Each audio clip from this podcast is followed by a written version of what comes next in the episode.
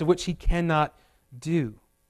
Now, we see as we have gone through here that Cain goes, he builds a city, he's seeking to build his own kingdom, and now we get to this place where we have the those of darkness, those of the way of Cain, are now going to be at odds with those of the way of faith.